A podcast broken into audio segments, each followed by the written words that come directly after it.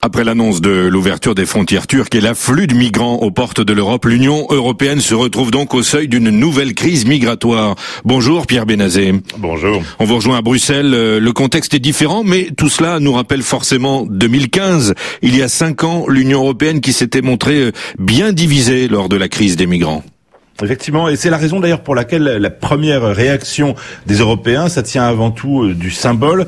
Euh, ce mardi à Castagnes, en face d'Edirne, sur la rive grecque de la Maritza, les trois présidents des institutions européennes, Commission, Parlement, Conseil, euh, ont fait le déplacement pour se montrer aux côtés du Premier ministre grec Kyriakos Mitsotakis. Ça ne constitue évidemment pas une réponse en soi, mais c'est hautement symbolique de ce que lui a décidé cette fois-ci, de se serrer les coudes et de ne plus se laisser emporter à nouveau par la crise migratoire, comme euh, effectivement en 2015. On se souvient de la levée de boucliers en Europe centrale, lorsque la Commission européenne avait proposé un système de répartition de 160 000 réfugiés par quota entre les différents États membres de l'UE.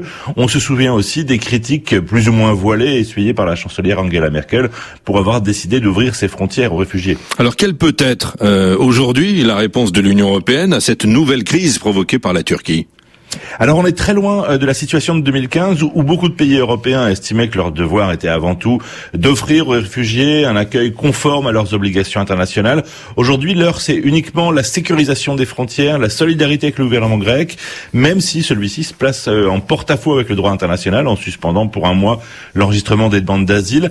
La présence en Grèce hier des présidents des trois institutions européennes, c'est avant tout une manifestation de solidarité avec un gouvernement qui ferme ses frontières aux migrants.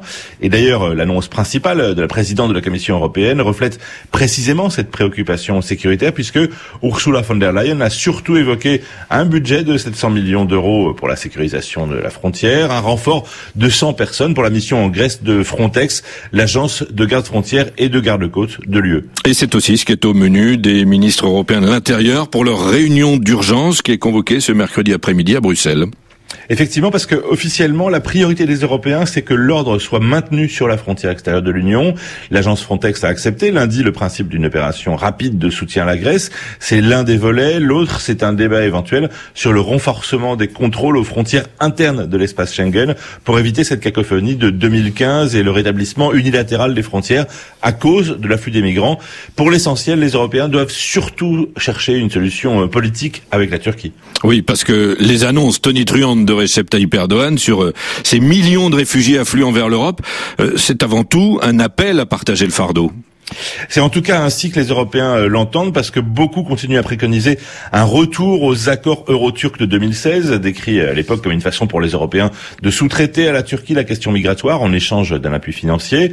Les accords de 2016 ont prévu d'abord 3 puis 6 milliards d'euros, dont 4,7 euh, ont déjà été dégagés, mais ces fonds européens ne vont pas dans les caisses turques. L'argent est alloué à des ONG, des organisations internationales, pour des projets humanitaires et il faudra peut-être revoir ce mode de fonctionnement. L'idée de Recep Tayyip D'une zone de sécurité autour d'Idleb, sponsorisée par l'UE, ne semble en revanche susciter aucun enthousiasme chez les 27. Merci à vous, Pierre Benazé, en direct de Bruxelles sur RFI.